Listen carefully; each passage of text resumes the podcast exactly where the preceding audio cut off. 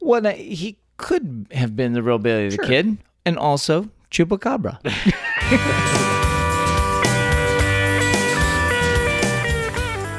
Howdy. You're listening to Come and Take It, a talk show about Texas by Texans, where three friends born and raised in the Lone Star State share our views on the history, culture, and just what it means to be Texan. I'm Mike Zolkowski. I'm Sean McIver. And I'm Scott Elfstrom. We've talked about monuments of the Texas Centennial Celebration, designed and built to commemorate some of the most important events in Texas history. Just to be in their presence means to feel some measure of the sacrifice and honor of those who waged the war for independence. But not all monuments are about the Texas Revolution. Many seek to honor famous Texans or the triumphs of the common man. Sometimes we just build monuments to things we like. Before we start, who would win in a fight? An armadillo, a horny toad, or a mosquito from the Texas Gulf Coast? Well, I don't know. I don't know if mosquitoes bite the other two, but I think the mosquito might win, depending on what he was carrying. Yeah, they are the size of chicken hawks. They're huge. Um, armadillos are cowards, so um, I'd say probably the horny toad or maybe the mosquito. An armadillo is a coward. An armadillo is like a modern dinosaur. and if you think Jurassic Park is not a great movie, then you are a fool, sir. Yeah, are the horny toes are the ones that can bleed out their eyeballs, though. They ble- they spit blood, They spit blood Yeah. out of their which that which might that might give them an edge. I don't think so. I think the the armadillo is is the mightiest of these three native Texas creatures. The armadillo might survive, Yeah, out survive the other two. yeah, maybe. I don't know. I'd say that a Texas rattlesnake gets them all. As, as long I as have- as long as the armadillo doesn't have to cross a road Yeah. in the midst of the fight, he should be good. First of all, all right, I don't want to digress here, but I'm going to. I have never seen a mosquito or a horny toad curl up in a ball, lay on its back, and leisurely drink a Lone Star long neck. Point to the armadillo. Point to the armadillo, yes. In the center of Crystal City, Texas, southwest of San Antonio, stands perhaps one of the most iconic Texan statues of all time Popeye the Sailor. Okay, so maybe it's not the most important figure in the state's history, but it does serve to illustrate that people will build a monument to just about anything if given the chance. In the early 1900s, thanks to the arrival of the railroad, Zavala County and the surrounding areas became a hotbed of farming for winter crops to be shipped north. By the 1930s, when Popeye was at the height of his popularity, Crystal City became the spinach capital of the world. Their first spinach festival was held in 1936. With the blessing of Popeye's creator, cartoonist Elzie Crisler Segar, a contest was held to design a Popeye statue to erect in the center of town. The original design had him sitting on a giant can of spinach. The whole thing was to be carved from Texas limestone, but in the end, he was molded in concrete and stands on a four foot cylindrical base. The original was actually inside of City Hall. The one out front is made of fiberglass to discourage vandalism. The story isn't completely frivolous or without a genuine connection to Texas. The Victoria Advocate was reportedly the first newspaper in the nation to carry Segar's original comic strip, Thimble Theater, in which Popeye made his debut. Popeye, therefore, could be considered a native Texan, uh, if you squint and maybe tilt your head a little bit. Yeah, I mean, it might be stretching it, but we'll claim it, right? There were a lot of monuments that went up in the 1930s as a result of the New Deal and WPA money flowing in from the federal government. While many of these were directly related to the Texas Centennial, like the San Jacinto Monument, Monument Hill, and the Fannin Memorial, at least one was only of importance to a small number of people living in Fayetteville, a small town northeast of LaGrange. It commemorates the construction of the town's first sewer line in 1937. While there's no real confirmation that the WPA was involved in the construction, during the Great Depression, programs such as the WPA and the Civilian Conservation Corps were frequently the only source of civic public building funds. A sanitary sewer is typical of the projects they would fund, which were beneficial to the public at large. Something notable about the monument itself. It was donated by the Stoltz Monument Company of LaGrange. The Stoltz family has been making monuments in LaGrange since 1895. In addition to the Fayetteville sewer marker, they installed the granite tomb at Monument Hill in 1933, as well as the Art Deco monument that came after it in 1936, which we talked about in our previous monuments episodes. Yep. Now, how about a monument to one of the legendary animals of the Texas plains? You mean the jackalope? No, just the plain old jackrabbit. In 1962, someone came up with the idea to erect a statue in Odessa, Texas, presumably to drum up interest for tourism. Former state attorney general and then president of the Chamber of Commerce, John Ben Shepperd, spearheaded the effort to build an eight foot fiberglass jackrabbit.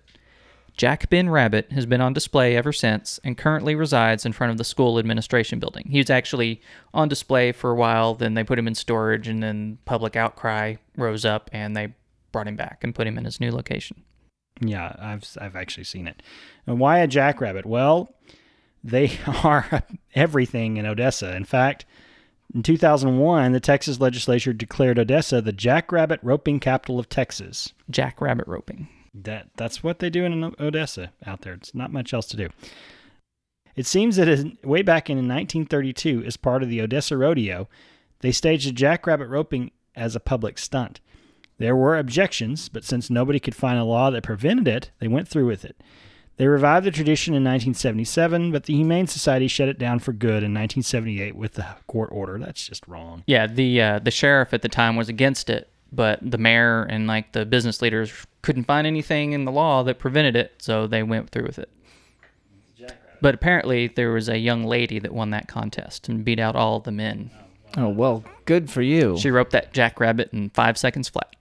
There's one fairly recent statue that resides in the capital city of Austin, which serves to memorialize not the sacrifice of soldiers, nor the tongue in cheek importance of a cartoon character, but the long running friendship of three Texan academics known by some as the Salon of the West. Walter Prescott Webb, the historian, J. Frank Dobie, the folklorist and legendary iconoclast, and Roy Bedichek, the naturalist that was the common link between them. All three had grown up in small Texas towns in the early 1900s, working the land and learning about the people that lived there before them Indians, settlers, Spaniards, and other Indians. We've talked about how the Indians moved around and had a whole culture before we moved in. While they were still young, they left their labor filled lives on the dying frontier to find jobs as journalists and teachers and ended up at the University of Texas at Austin. Now, the three became friends and they fell into the habit of spending long days around the Barton Springs swimming hole or lounging on a slab of granite near the diving board. They had wide ranging conversations on whatever topics came to mind with each other or with whoever decided to walk up and join in. Their discussions fueled the work of all three, and it contributed to a long list of works chronicling the history and essence of the Lone Star State. In the 1990s, oh, I remember the 1990s. A group of Austinites commissioned a statue to commemorate this friendship and their tradition. The sculpture, named Philosopher's Rock by its sculptor, but often referred to as Conversation Rock, sits near the entrance to the pool and portrays the influential trio deep in conversation. The influence of these three friends is uh, largely attributed as being responsible for the liberal tradition that has thrived in Austin, despite the overriding conservative nature of the state's political leanings. Uh, this tribute to their influence also serves as a monument to the old Texan spirit and the fading frontier of self made men and women. These were guys that grew up, you know, in small towns, work in the fields, you know, had a hard life, and then they basically grew up and went in, joined the the regular world in the city, but they never gave up their their roots, and they always strive to maintain that that was you know something important to hang on to. And they dominated academic life in in University of Texas in the 1900s. Prescott Webb wrote, of course, the most famous book he wrote was his History of the Texas Rangers, which is really dry and a little bit racist. Uh, but um, uh, Frank Dobie, actually, if you've ever read, you'd be surprised at how entertaining and beautifully written his book on the history of the Longhorns is. Yeah, yeah. A fantastic book about cattle. But it, it's he he is a humorist. He was a humorist and and he wrote really funny things and a raging liberal completely totally liberal. Like he was the exact opposite of his of of uh, Prescott Webb, and and that's why Bedichek was a good balance between them because he was a pretty moderate guy. Yeah, and like I said, that's these three guys and their influence in Austin is one of the reasons that we have this whole idea of Austin being this weird liberal island in the center of a conservative sea. Well, thanks for keeping Austin weird. Yep. They started it being weird. Yep. Really. Now, there are other monuments throughout the state that are worth mentioning. Uh, some are striking and poignant, and others are just entertaining and perhaps a bit on the ridiculous side. Sometimes the story behind the monument is as fascinating as the monument itself. One of the more somber monuments in Texas is the Freedman Cemetery Memorial in Dallas. This is located just north of downtown Dallas, near where Lemon Avenue meets Central Expressway. It's across from the City Place building. Um, it commemorates the site of one of Dallas's very first cemeteries for African Americans. The cemetery was built in 1869 and expanded in the 1870s, and in fact is thought to be the oldest cemetery in Dallas. For many years, it was part of the thriving freedmen African American communities that sprung up along the old Central Track Railroad. Now, as we know from our Deep Ellum episode, the building of the Dallas Central Expressway in the 1930s caused tremendous damage to these communities, and most of the above ground grave markers in the old cemetery were demolished to make way for the freeway. There's even stories that gravestones were used as filler on this on these roads. In 1965, the descendants of persons buried there in the city of Dallas established this memorial park on a part of the cemetery that had survived. In 1999, an arched memorial and central statue were built featuring the work of famed African American sculptor David Newton. Today, the park is a place for moving contemplation and remembrance, but it also serves as an important archaeological research site where scholars can learn about the freedmen's communities which were so vital to the development of Dallas. Yeah, and David Newton also uh, was the sculptor of the statues at the um, Veterans Memorial in Plano. In Denison, north of Dallas, near the Oklahoma border, and in Comfort, a central Texas town near San Antonio, there are two unique memorials. They're both Civil War monuments, which are very common in Texas. But what makes them unique are their subjects, because they both commemorate the cause of the Union rather than the Confederacy. In Denison, there is a statue of a Union soldier, and in Comfort, there is a simple obelisk with the words Treu der Union, which is German for loyal to the Union. These monuments commemorate the struggles and hardships that Texans loyal to the Union cause suffered in these communities during the Civil War. Not far from Comfort is another commonly found monument with an uncommon story. There are plenty of World War I doughboy statues throughout the state. 200,000 Texans served in the war, which touched nearly every community in Texas at the time. In New Braunfels, located halfway between Austin and San Antonio, the statue of the American soldier on the courthouse square has a special meaning. German Texans faced suspicion, discrimination, and harassment during the Great War. Uh, New Braunfels was one of the first towns in Texas founded by Germans and was hit hardest by this hateful campaign. The statue of the doughboy was donated by a wealthy German Texas family in 1937, the 20th anniversary of the U.S. and Texas entering the war. They wanted to demonstrate the town's loyalty and patriotism despite the way its citizens had been treated. Not all monuments have a sad or tragic backstory. In Hico, about 75 miles west of Fort Worth, there's a statue to famed Old West outlaw Billy the Kid. Now, wait a minute. I've seen Young Guns. He's not from Texas. Right. He I don't even think he ever came to Texas. Uh, William Bonney, uh, his real name, was born in New York City, and he spent most of his short life in New Mexico. So, what does Hico, Texas have to do with Billy the Kid? Well, in 1949, an elderly cowboy from Hico named Brushy Bill Roberts claimed Brushy? Brushy Bill, yeah. He claimed that he was actually Billy the Kid, and he'd escaped from his fatal encounter with Pat Garrett in 1881. He said he'd taken on the identity of a cousin in Texas since then. Most historians and some members of his family rejected his claims, and he died in 1950 of a heart attack. But Hico embraced the notoriety that the quote real Billy the Kid brought them, and they erected a statue and built a museum in honor of the legendary outlaw. Well, he could have been the real Billy the Sure. Kid, and also Chupacabra. right. In 1931, the tiny farming community of Hilbigville, just east of Austin, had already gone through four name changes since its founding in the 1840s by German immigrants. The town had barely 200 people in it, but most of them were devoutly faithful German Catholics. Like all good Texans, they were huge football fans, but their loyalties didn't lie with the Longhorns of the University of Texas or the Aggies of Texas A&M. Their loyalty lay with a higher power, notably the Fighting Irish of the University of Notre Dame and their legendary coach Knute Rockne. In 1931, the people of Hilbigville, like most Americans, were shocked when Rockne was killed in a plane crash in Kansas. Rockne had never been to Hilbigville, but just the same, the children at the Sacred Heart School took a vote, calling on the town to be renamed Rockne, and the community did just that. Today, you can find a bust of Knute Rockne in the town's park, along with two fully restored frontier cabins, a 1920s style store, and even a working outhouse. To be fair, it's kind of hard to not have a working outhouse. Well, I think like As long as you've got a seat It's a, yeah. You got a seat and a shovel. You got a working outhouse, folks. Like it's not really. Win one for the Gipper. It's not real. it's not really like space age technology.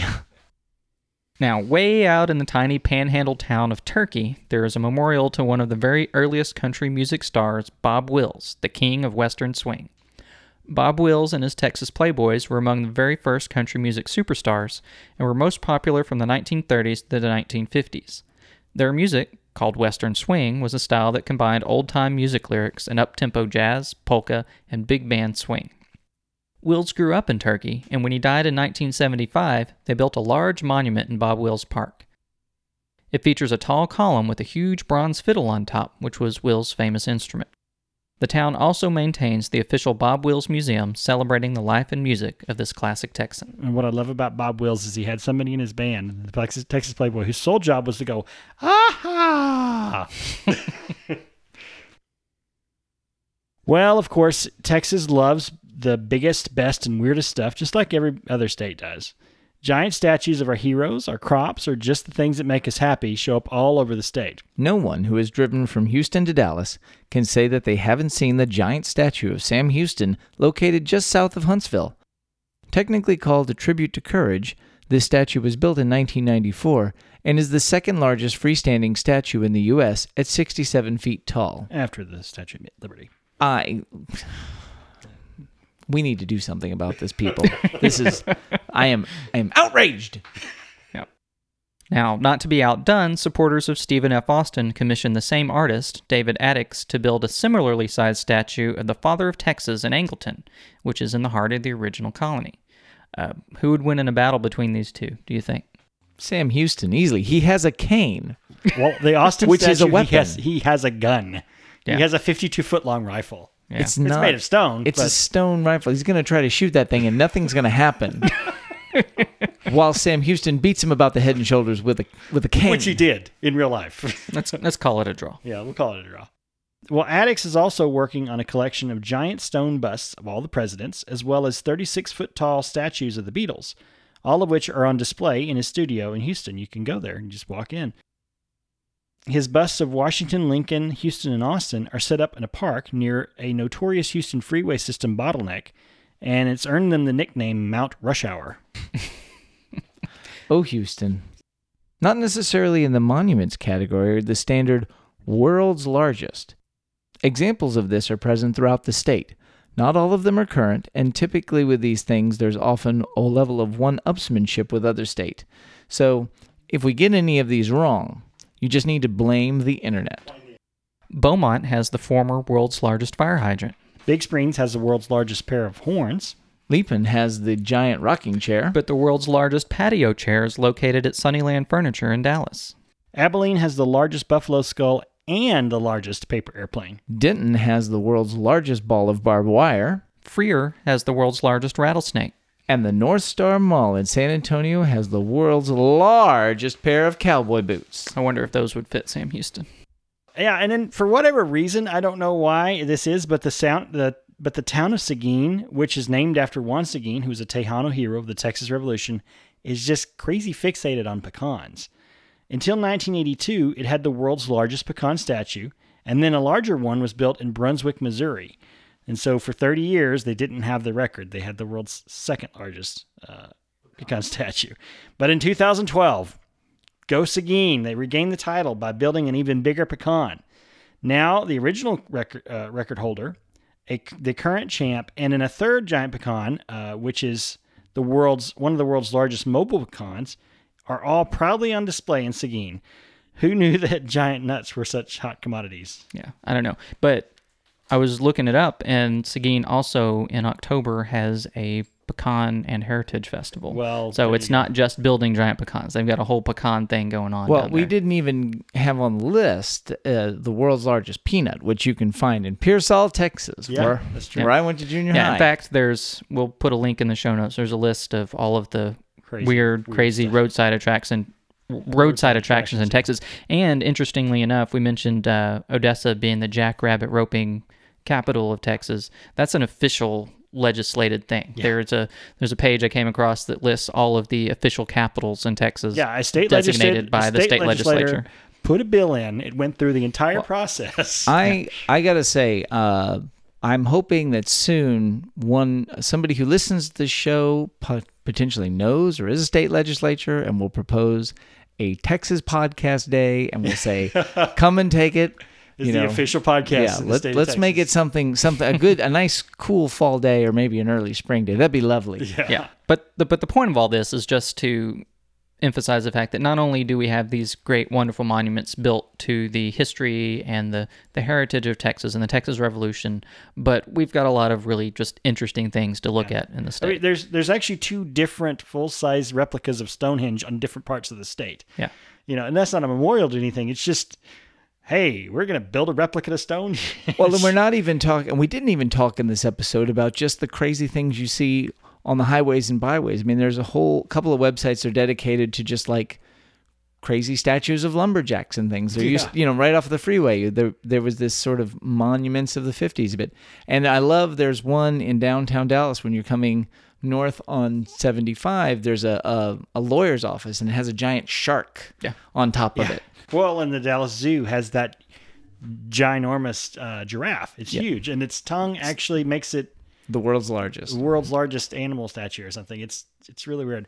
Uh, there's why do we build? I guess the question is, why do we build giant pecans, giant fi- what is, what does having a giant fiberglass peanut get you in terms of like Well, we talked about them on this podcast. we talked about them in this podcast. People drive to see it. It's a focal point for their for their festivals and their industry that yeah. they do. and what their- what I think is crops. great is a lot of these are like you're asking, what is the deal with Seguin and pecans? Well, they probably just picked it. They said nobody is doing a pecan thing. Let's do a pecan Right. thing because nobody else is doing it. We got a lot of pecan groves here. Let's make it our thing. It'll And bring in tourism tourists once a so year that, for a that's festival. and that's kind of a big deal in Texas. Is all these small towns and even bigger towns will put together some sort of mm. festival and make it a tradition so that there's something to draw in the crowds. well, and again, we, we talked had about we had a potato fest in one of the towns Yeah. I lived in, and that was the thing was is that every year you had the potato fest, and then the carnival would come to town with the with the weird carny rides, and you'd eat a bunch of cotton candy, and they'd have you know some contests and things, and it was just I understand it's a celebration of local culture. It's it's interesting how many like fun landmarks we have. I mean, we you know we didn't include Big Tex on this from the state fair, but he's you know there's all these kind of things that we think of as these symbols and these uh, symbols of Texas, and we build these beautiful and fun monuments to them. I think Popeye's great, by the Yeah. way. Like, Yeah. how Well- cool is that? Yeah, and, and it seems kind of random. It's like, why is there a statue of Popeye in Texas? Well, then you realize, like, well, you know, Crystal City was a big deal growing spinach Right. that got shipped up north where they couldn't grow it year round. there, there's a town in the valley that has the world's largest half-eaten watermelon statue, and it's a giant statue of a half-eaten watermelon. Well, but that is illustrates what they grow down there, Yeah. what they're known for. Was that pre or post Sam Houston statue? I don't know. I guess Maybe Sam he went Houston for a snack. went for a snack. But I think we we talked about. I don't even. I think we talked about in the last episode that Texas has more historical markers Than any state. No, then all the states put together. There are more historical markers in Texas. Well, I can tell you, there's a lot of history to Texas, Yes. Sean. Yeah. I mean, you know, you can go to Boston, and I don't. I you see like two, maybe three historical items from history, and that's it. There's just no history well, there. it's you know we mentioned the Centennial monuments. They built during the th- the 30s around the Texas Centennial. They built more than a thousand monuments all across the state. Okay, Rockne has three historical markers in the town. The two ca- each of the two cabins has a marker, and then there's a marker just in the park for why the town changed to the name of Rockne. but you know, maybe I want to know that when I'm in the town. right, why is there a statue of Knute Rockne who never came here? Yeah. Well, the the Jackrabbit, Yeah, Jack Ben Rabbit in uh, Odessa, he's got a historical marker right next to him, Right. devoted to the Jackrabbit. yeah. But we're just, we're just crazy about monuments and markers and, and memorializing things in this state, and and it just speaks to the larger than life nature of Texas. Oh, I love it. I love it. I think it's. I think it's. Again, we talked in another episode about how just people in Texas are just plumb crazy for the shape of Texas. right. And I think that this is just an outshoot of that of just like Texans have an, an amazing and wonderful sense of pride in all the things they do. Yeah. And make sure we'll put a link in the show notes, but there's a, a site where found a lot of these uh, called uh, Texas Escapes. Oh yeah, believe. yeah. Texas, Escapes. and is a great they've website. got a lot of good little articles about with stories behind some of these monuments and a lot of photos and uh, yeah, a lot of really cool stuff. Plan your next vacation. Go go visit the largest pecan. Yeah, I mean, and that's the thing is that you can take a drive through Texas, and if you decided you're going to stop at all of the historical markers, you might as well just plan a three day trip of just stopping and sleeping in your car because there's stretches of roads where you'll find dozens upon dozens of them, and then you'll see this weird statue that's like, why is there a statue of a marching band in this town that has 80 people in it? I love the fact that in Texas, with all of the historical markers, that you can live in a town, yeah, and you can live in a place, and you can live there for 20 years, and then you can drive by someplace you've driven by all the time, and you realize there's a historical marker right there, and I've never noticed it. And then you stop and you go, oh, well, that's kind of cool. This there's a historic look at look at this little piece of history a that I wagon didn't train was massacred here in 1867. Well, there is actually a, mo- a monument marker here in Allen, Texas, where I live, talking about how the town is named for Ebenezer Allen, who was one of the original railroad commissioners, and how the first train robbery in Texas was committed in Allen, By Texas. the outlaw Well, how about that? It's just right off of the road. Does that then make Allen the Train uh, robbery. train robbery capital of Texas? Uh, well, I yeah, but I kind of part of me wishes they'd have called it Ebenezer, Texas, just Yeah. because. that wraps things up for today. You can find notes and links from today's show at brainstable.com. We'd love to hear from you, so like and share us on Facebook, follow the show on Twitter at Texas Podcast, or go to brainstable.com and leave us some feedback. You can find our show and many other great history podcasts at historypodcasters.com. You can follow us individually too. I'm on Twitter at Mr. Java. I'm Max Sean with two N's. And I'm Scotticus. If you like the show, tell your friends and please leave a review on iTunes. That really helps us out. We hope you'll join us next time and remember that even if you aren't from Texas, Texas wants you anyway.